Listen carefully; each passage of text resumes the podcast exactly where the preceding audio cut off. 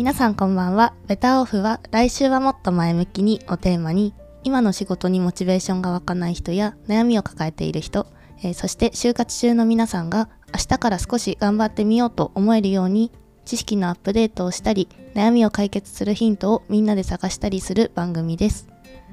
はい。じゃあ、今回第2回です。第2回来ましたね、第2来まし回。たね。できました。第1回があれだったんだよね。レコーディングがあまりにも伸びすぎ、自己紹介盛り上がりすぎ、楽しすぎで、トークテーマまでいけないという、残念な。本当だよ。トークテーマまで行く予定だったんですけど、行かなかったですね。そうそうそう。裏側はやばかったよね。ちょっとカットカットみたいなね、話して。俺大活躍でした。エデにィターで カットにカットを重ねて。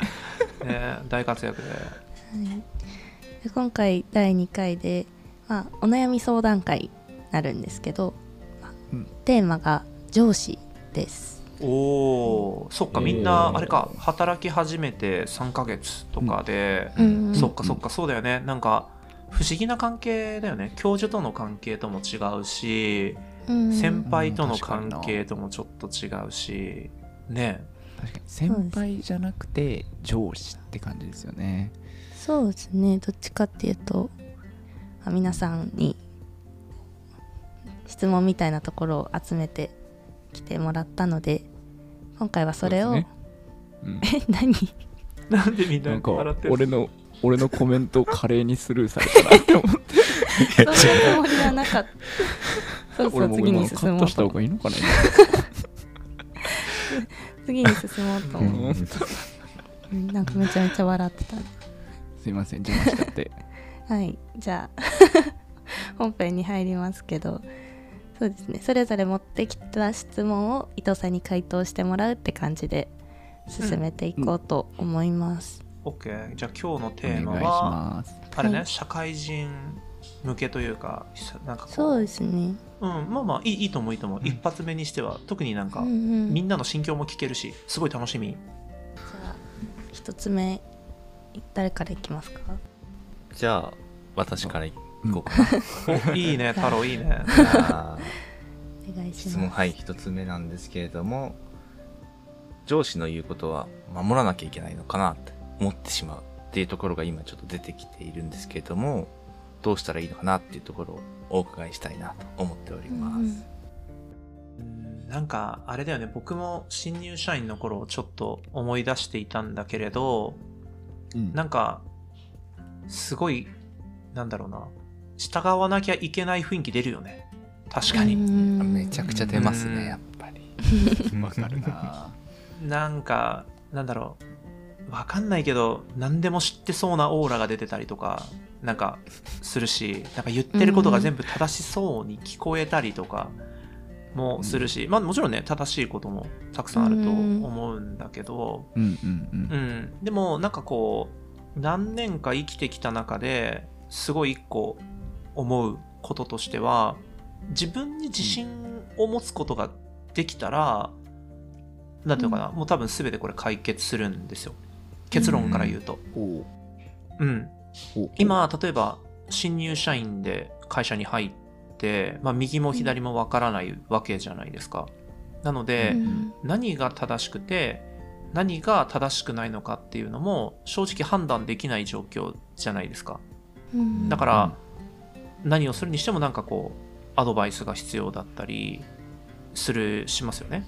今って、うんうん。ななんですけどこう仕事を覚えてきてだんだんで自分のペースでやれるようになってくるとなんか上司の言ってることでは成功しないんじゃないかとか上司の言ってることだとちょっとステップが多いんじゃないのかとかなんかいろいろ多分疑問を感じることが多分出てくると思うんですよ。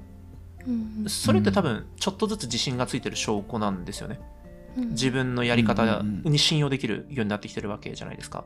そうなると、ちょっとずつ上司とのいわゆるディスカッションになってくる気がしました。僕の生活を振り返ってみると。最初うんはその上司が何ていうんですか指揮命令系統を持っていて指示されたようにやってるみたいな感覚だったんですけどそこからやっぱ知識もついてくるとディスカッションっていうレベルに落ちる気がするんですよ。これってこうしたいんですよってこっちから意見が言えるようになるし、それってのはやっぱうん。自分の知識だったり、まあ OJT だったりっていうようなところで、まあ knowledge だったり experience がついてきてっていう風な話だと思うので、だからはいはいはい。時間はもちろんかかる回答で、じゃあ明日からじゃあ自信持つことができますかっていうふうに言ったら、それはちょっと難しいかもしれないけど、それをなんかこう、うん。早くできるようにするためには、一つでも多くの案件に例えば関わったりとか、うん。うん、少しでも時間があったら、業務時間中に、まあちょっと本を読んでみるとか、言葉調べてみるみたいなうん。ことをやっていくっていう多分積み重ねが多分長期的に、こうなんだろう、上司っていうなんかこう、怖いベールじゃないけど、なんかこう、うん。何かよくわからないお化けみたいな存在から、なんだろう、うん。アドバイザーみたいな人間にうん。なんかこう変わってきて、さらには、なんか友達みたいな、上司の相談相手みたいな感じのレベルまで多分落ちてくると思うんですよ。多分最終形態で最終形態って僕そこだと思ってて、例うんえば上司ってママネージャーじゃないですか。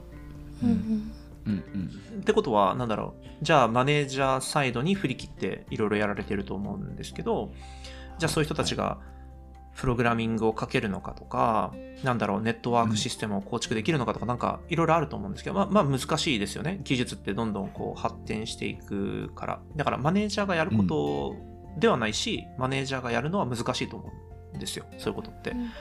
でも、ひとたび自分たちが技術サイドのプロフェッショナルに、例えばなってしまったとするじゃないですか。な、な、慣れたとするじゃないですか。うんそしたら、上司がアドバイザーではなくて、上司が相談してくるようになると思う思いません？なんか、うん。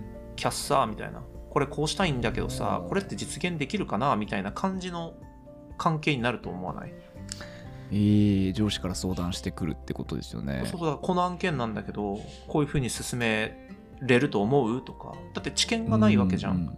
うんマネージャーってそあのー。チームをマネジメントすることには長けてるし技術もうん。まあそのなんていうのかな基礎的なところは当然理解してるとは思うんだけどじゃあそのはい。詳細設計に至って知識があるかっていうふうに言うとそれはちょっと別の話じゃない？だから、うんうんうん。ま、マネージャーと同等ぐらいの知識しか持ってないと専門知識の話ですけどうんそれはなんかアドバイスされてしまうじゃないですか。だから逆に怖く思ってしまうっていうことがあるのかなって思うんですけどひとたびこうマネージャーの持ってない知識レベルの領域にこう長く働いてですよ。なってしまったら、マネージャーからしたらこんな心強い部下はいないわけでこいつがいてくれたら案件が成功するわけじゃないですか、そしたらアドバイザーっていうよりかはマネージャーの心理からするとこいつと一緒に仕事したいこいつにアドバイスもらいたいになって当然なのかなと僕の中では思ったりするので、いやー確かに、うん。そうそうそう。だからやっぱりその時間はかかるけどなんかその一日一日の積み重ねが将来的にはなんかこうマネージャーとの良好な関係し、まあ、ひいてはあの、自分がマネージャーになった時になんだろうな。まあいい資産が残せるみたいな 感じで思っといてくれると、うんうん。うんいいのかなっていうふうに僕の実体験からですけど思いますね、うん。特にその人事にいた頃はいろいろ重宝されてうんどちらかというと相談を受けることの方が多かったかもしれないですね。こうしろっていうよりかは、こうしたいんだからですよねそうそうそうそう。こうしたいなと思っているってでこうした方がいいんじゃないっていうふうな話をしてで実際にそれで実行に移すっていうことが結構多かったかなと。まあそれは日々の積み重ねがあったから答えれる内容も多かったのかなって個人的には感じるところが多いかな。まあでもなんかこなるう、なんていうの ?1 年目の時は僕も怖かったです。な、な、そう、な、な何言ってんだこいつみたいな。よかった今なんかずっと無敵みたいな違う違う違う違う違う。ただ、なんかその、関係性が変わってくるかなって。うん。にうん思いましたうんうん。確かになるほどなまあでもそうなれるようにね努力続けるしかないってことなんだろうな そうですね。やきっぱうん、主体的に動いていくことが今のお話だと重要なのかなっていうのはすごく思いましたね。うんいや、おっしゃる通り、その、マネージャーが経験できないところを経験できるわけだからさ、現場にいるってことは、なんだろう、マネージャーの経験できないレベルじゃない？それって。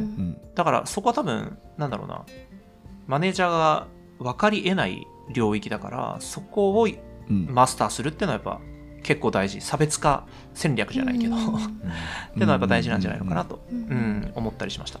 ありがとうございまですすね、はい全体のレベルを上司より上げるっていうのはすごい難しいとは思うんですけどどっか一つでもこの分野だけは上司にも負けないみたいな強みが作れるとなんかそこで相談に乗れるだけでも全体として自信がつきそうだなと思いながら聞いてました。おっしゃる通りです。本当にそうです、あのやっぱり生きてる時間が違いすぎるのでうん。全てで一番でそのマネージャーより知識をつけるっていうのはすごい難しいと思うんですけどそのうん今の流行りのトピックだったりとかってあるじゃないですか。AI、まあ、IoT は最近ちょっと名前が少しずつ出なくなってきちゃいましたけど、ディープラーニングとかあるじゃないですか。ああいうところで例えば何か作れますよっていうような例えば状況になってしまうとひとたび多分大概マネージャーの人から頼りにされるんじゃないかなと思いますけどね。そういうふうに一個のことに何か特化すれば。うん、うんそうそうそう、この質問はこんな感じで。じゃあ質問次行きましょう。とキャスとかなんかありますか？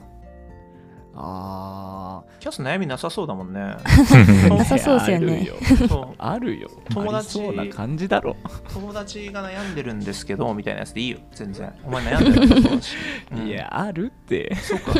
俺のやつ生かしてくださいよ。オッケーオッケー。そうしよう。うんそういやでも本当にこれは自分が思ってる悩みでうん。そう。あのーそれこそまだ始まって3ヶ月とかなんですけどこうなかなか上司からこう仕事を振ってもらえない時が結構あって、まあ、だからほったらかしみたいにされることが結構あってうん。えーなんかそういう時どうすればいいんだろうっていうのが結構悩みですねちなみに職場はオンラインなの？ In person というかその現場なの？どっちなの？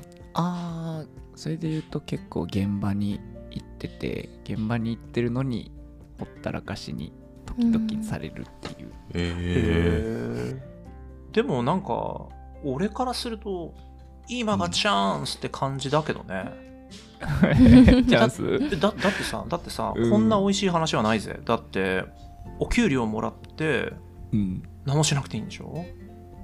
うん。まあまあ極論言ったらそういうことじゃん。なんかそのうんうん。なんなんていうの？ここれだとあれでもカマチョボーイだよあなた。言ってることが。そうなんか、えー？そうカマチョカマチョって言ってるように聞聞こえるけど、はいはい。確かに言われてみればかそうそう。まってちゃんだなこれ。そう別になんかかまってもらわなくてもいい気がしたな話を聞いてて、なんかなんか。若い頃ってさなんかいろいろ勉強していろんなことに興味があっていろんなことに手を出したいみたいな時期がかなりたくさんある気がするんですけど、うんうん時間がないと思うんですよ。いろんなことをやらなきゃいけないっていう時期だから。だから、うん。逆にそのなんていうのかな。例えば社会人になった時って飲み会とかも行きたいし友達とも遊びたいうんじゃないですか。だから飛びたい。でしょ？だから5時半とか6時っての以降ってさなんだろう、うん。もう皆さんからしたらパラダイスタイムで 楽しい時間じゃないですか。なるべはいくはい。そこでなんだろうな。あんまりこう勉強とかにモチベーションが湧かなかったりとかするかなって、まあ、今の時期は特にねうん。まだ入社してまだ3ヶ月しか経ってないからそう思うんだけど、うんもし仮に働いてる時間に自己研鑽ができるとするのであれば。うん。おなんかすげえ気持ちいい状態で飲みに行けると思わない？なんか。ーなんか確かにな。んか仕事もそれなりにやってるわけじゃん。なんかこう、うん。まあでなんか例えば同行訪問して例えばなんていうの？訪問じゃねえか、同行してなんだろう、うん。例えばそのまあ、なんだ AWS の構築しましたとか、わかんない AI の構築しましたとかうん知らないけど、まあなんか、うん例えば仮にそういうことをしたとするじゃないですか。うんでまあ、詳細な設計は、まあ、その先輩、諸先輩方がやってるから、まあ、自分はこう、うん顧客との、なんていうの、こう、接点の部分だけしか関わりませんでした。だから、先輩方が作業してる3時間ぐらいは、ちょっと何もすることありませんでしたみたいな仮になったとしますよね。そうレッツ自己研鑽ですね。これは、ここの時間は。あーそっ間違いなくレッツ自己研鑽。そうした時の多分アフターファイブの気持ちよさが俺半端ないとう思う、ん。うわなんか働いた上5時半までに自己研鑽が終わってるわけでしょ。なんかもうノークレームだよね。なんかこう何も罪の意識もなく飲みに行けるよね。なんか。ワークハック術だな。すごいな。そう。いやワークハック術でしょこれ、うん。そう、ね 本当だ。確かに。なんかそうやっぱ世の中さこう周り見ると、うん。ね俺勉強してるとか、俺めっちゃ4時間勉残残業してるとか6時間残業してるみたいなことわ湧いてるじゃん結構。そういうの。であれにやっぱうん。焦る、焦ることって結構多いと思うんだよね。あえああいうのって、うん。うん。うん。うん。うん。だけどもっと強いのがいてさえ？残業してんの？みたいななんで？みたいな。うん俺残業どころか勤務時間内に自己研鑽終わったけどなんか無敵じゃない？なんかこんなの。強すぎんね最強なんだけど。最強。強すぎんこれ。マジで。うん。ね、なんか無駄な仕事は別にしなくていいわけじゃない？それって別に、うんだって何もしなくていいよって言われてるわけだからさ。うん。これ強すぎると思うけどね俺。だから、うん。逆にその話を戻してね。気持ちとしてはほったらかしにもっとしてくださいほったらかしにもっとされるようにするにはどうすればいいですかの方がいいんじゃない？多分。悩み事としては。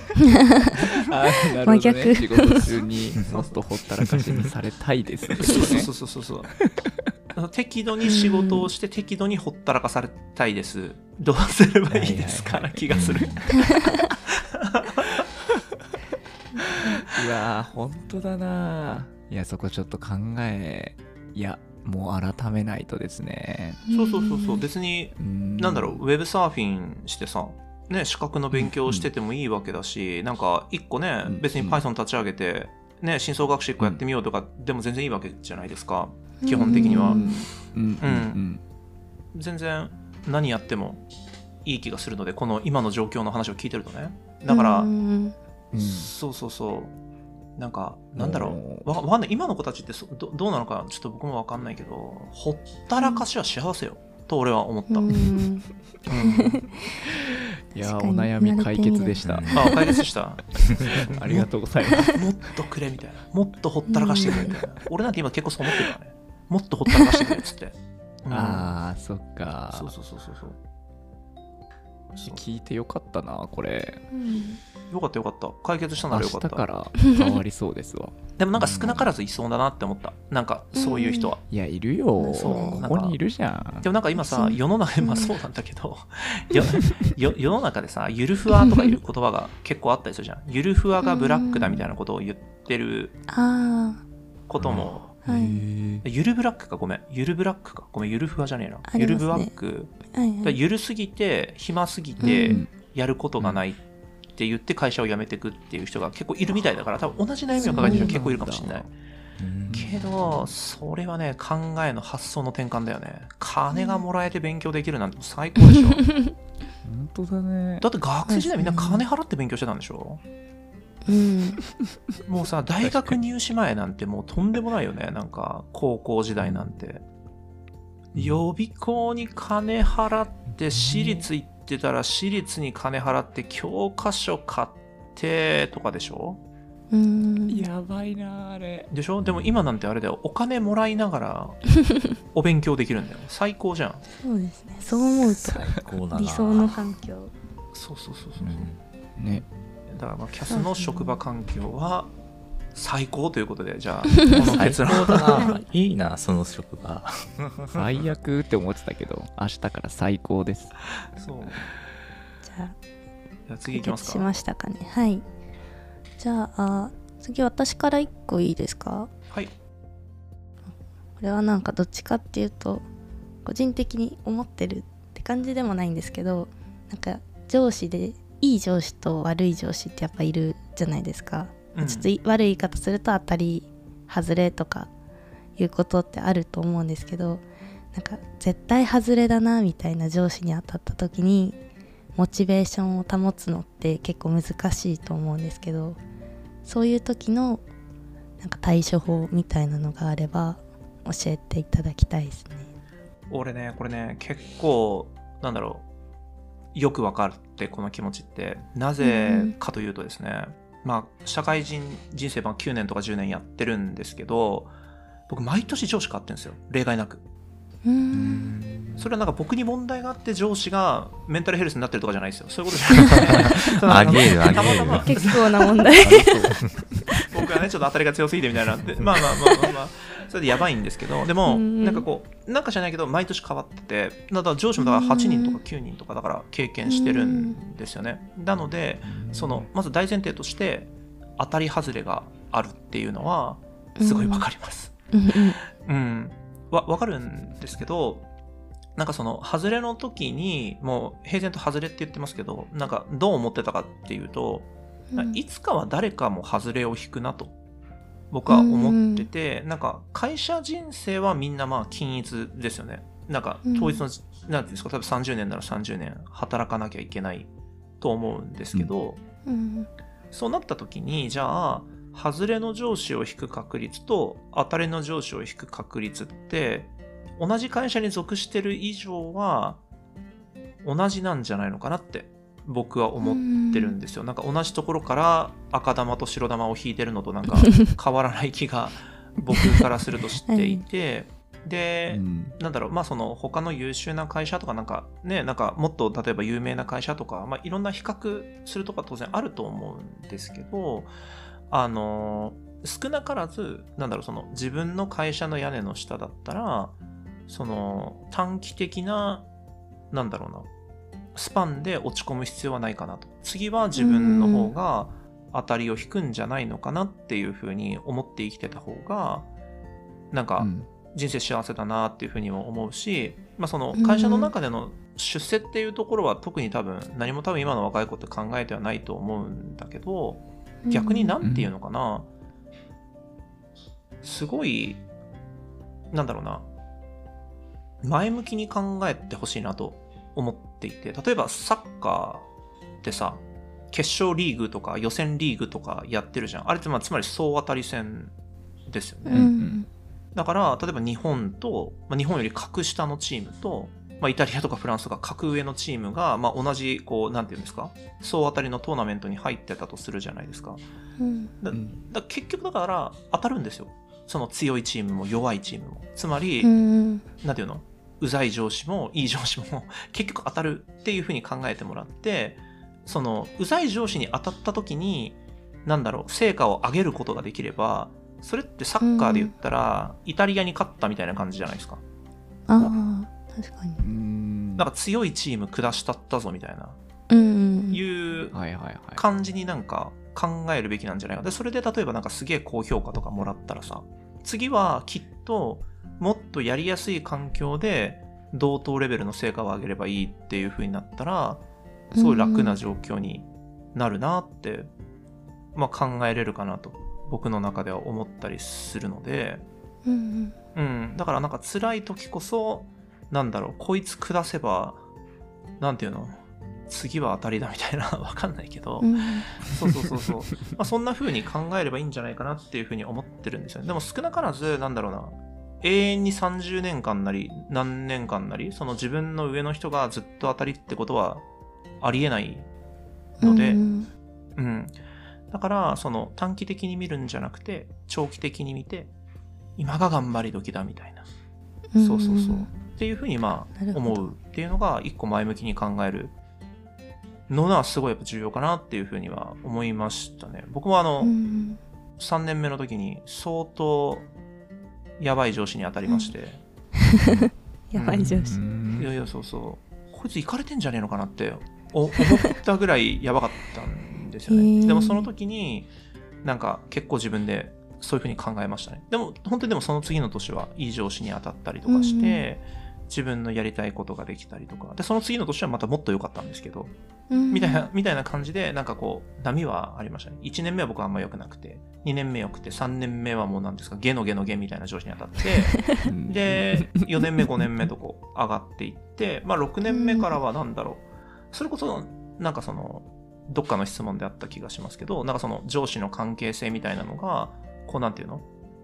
ディレクターじゃなくて、アドバイザーでもなくて、なんかうん。フラットな関係、さらには僕にアドバイスを求めてきてくれる関係みたいな状態に多分自分の知識のレイヤーが上がったから、なんか上司の質というよりかは、なんだろう、もうディスカッションできるレベルになっちゃってるから、なんかもうそこからはなんかもう評価不能みたいな感じになってるのね、もう僕からすると。はい。うん。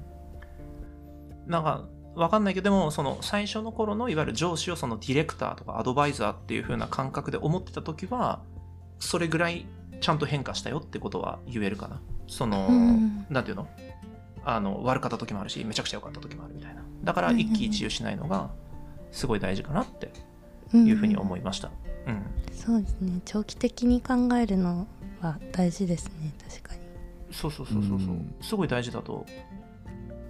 なんか新卒で入って3ヶ月とかだと今の時期ってすごいそこで差がつくのかなって思っちゃいがちじゃないですか？わかるー なんかめちゃわかるわかるよ、すっげえわかる気持ち。だって N イコール1だもんね、今ね。みそうですね見てるのが1人しか見てないから、うんうんなんかあたかもそれが全てに見えてくるよね。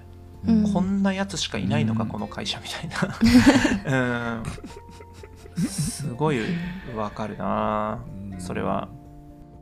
なので、まあまあまあ、その、まあ、隣の課長とか隣の隣の課長みたいなところも多分いると思うので、うんまあそういう人たちとも話してみて、あ、まだ全然いるじゃんみたいな感じでまず思うのもやっぱすごい大事だし、ううん。ん。うん。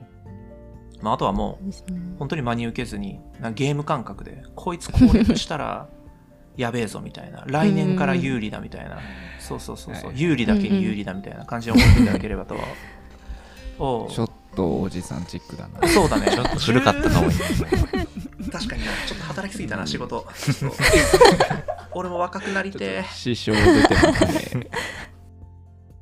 じゃあそろそろ時間も結構経ってきたのでだいぶ悩みは解消しましたかね？いやーバッチリ解消してしまいましたね僕のやつは。いやキャスのやつはすごいワクワクでしたね。うん。うん。いやーねワクワク。明日からワクワクよな、うん。も話しかけないでくれっつって。話しかけるな話しかけるなオーラをもうひたすら後ろでこう。うそうそう。そう、そうそうそう。よかっうん。じゃあ解決したようでよかったです。今日はじゃあこれぐらいで終わりということで。終わりましょう。はい。えーえーじゃあこの番組は Spotify、Apple Podcast、Google Podcast、Amazon Music で配信してます、えー毎週日曜夜に配信しておりますので皆様お聞きください、えーそれではまた来週。また来週。バイバーイ。バイバーイ。バイバーイ